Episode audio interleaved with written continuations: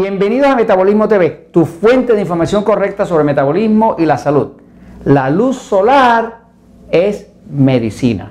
Yo soy Frank Suárez, especialista en obesidad y metabolismo, y hoy quiero hablarte de las propiedades medicinales de la luz solar. Son simple y sencillamente espectaculares. Bueno, voy a la pizarra, fíjate. La ciencia de hoy en día finalmente está empezando a descubrir los beneficios maravillosos que tiene la luz, específicamente la luz solar. Eh, eh, es interesante que esta información finalmente está saliendo a la luz.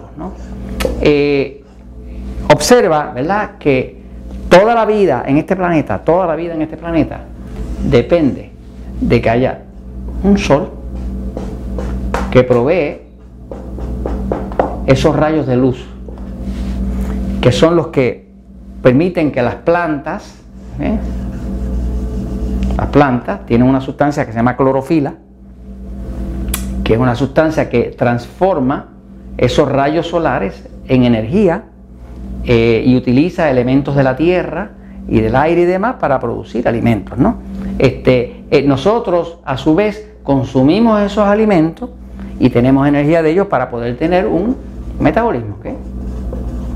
Pero ¿qué pasa? Que no es solamente así. El cuerpo humano como tal, para sobrevivir bien y estar saludable, necesita tener la luz.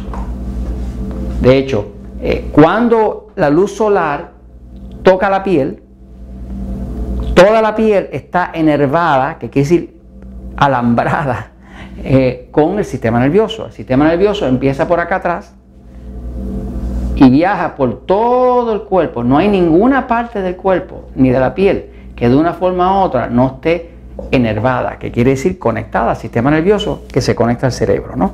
Entonces, una vez que la luz solar penetra, los rayos ultravioletas, eh, los rayos infrarrojos de la luz tienen un efecto calmante, energizante sobre el sistema nervioso. La razón por la cual usted, después de pasar un día jugando en la playa, debajo del sol, o un día debajo del sol, trabajando, jugando tenis, lo que fuera, la razón por la cual usted le van a dar ganas, le van a dar deseos de hacer una siesta, o se pone con sueño por la tarde, es solamente porque el efecto del sol es un efecto calmante. O sea, causa una energía, pero una energía tan tranquila que simple y sencillamente el cuerpo se siente en estado de relajación. Como usted sabe por episodios anteriores, el sistema nervioso eh, del cuerpo dirige todo en el cuerpo, está dividido entre el lado excitado, que es lo que los médicos llaman simpático, y el lado pasivo, que es lo que los médicos llaman parasimpático. ¿no?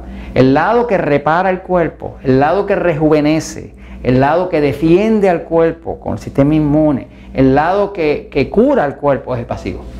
El excitado es para pelear o correr, pero este es, el que, este es el que cura el cuerpo, este es el que lo renueva, este es el que lo desintoxica, el pasivo. ¿Qué pasa? Los rayos solares lo que activan es el sistema nervioso pasivo. Por eso que las personas toman el sol y se pueden quedar durmiendo debajo de, una insolación que está quemando la piel con quemaduras de tercer grado, no se dan ni cuenta, porque relaja tanto el cuerpo que no sienten ni el dolor de las quemaduras. Ahora, la clave con el tema de la luz y del sol es que hay que tener balance. Esa es la clave. Hay personas que le huyen a la luz del sol como si ellos fueran vampiros. Dicen que los vampiros los mata la luz, ¿verdad? Eh, hay personas que le huyen a la luz del sol como si ellos fueran murciélagos, ¿no? Hay personas que siempre andan con gafas y andan protegiéndose del sol porque se han comido el cuento de que el sol les daña la piel, le da eh, cáncer en la piel, eh, los envejece, le saca mancha. Es, todo eso puede ser verdad, pero el problema verdadero no es el sol. El problema es que un cuerpo tóxico, en un cuerpo deshidratado, en un cuerpo en mal estado, ese cuerpo no es una buena antena. Usted pudiera decir que el cuerpo es una antena, ¿eh?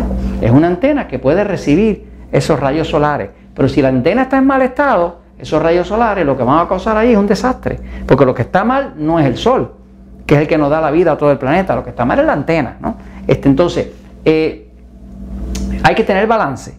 Por ejemplo, si una persona eh, pasa demasiado tiempo debajo del sol, pues entonces va a tener quemaduras, quemaduras por rayos ultravioletas que queman la piel y eso sí puede producir cáncer.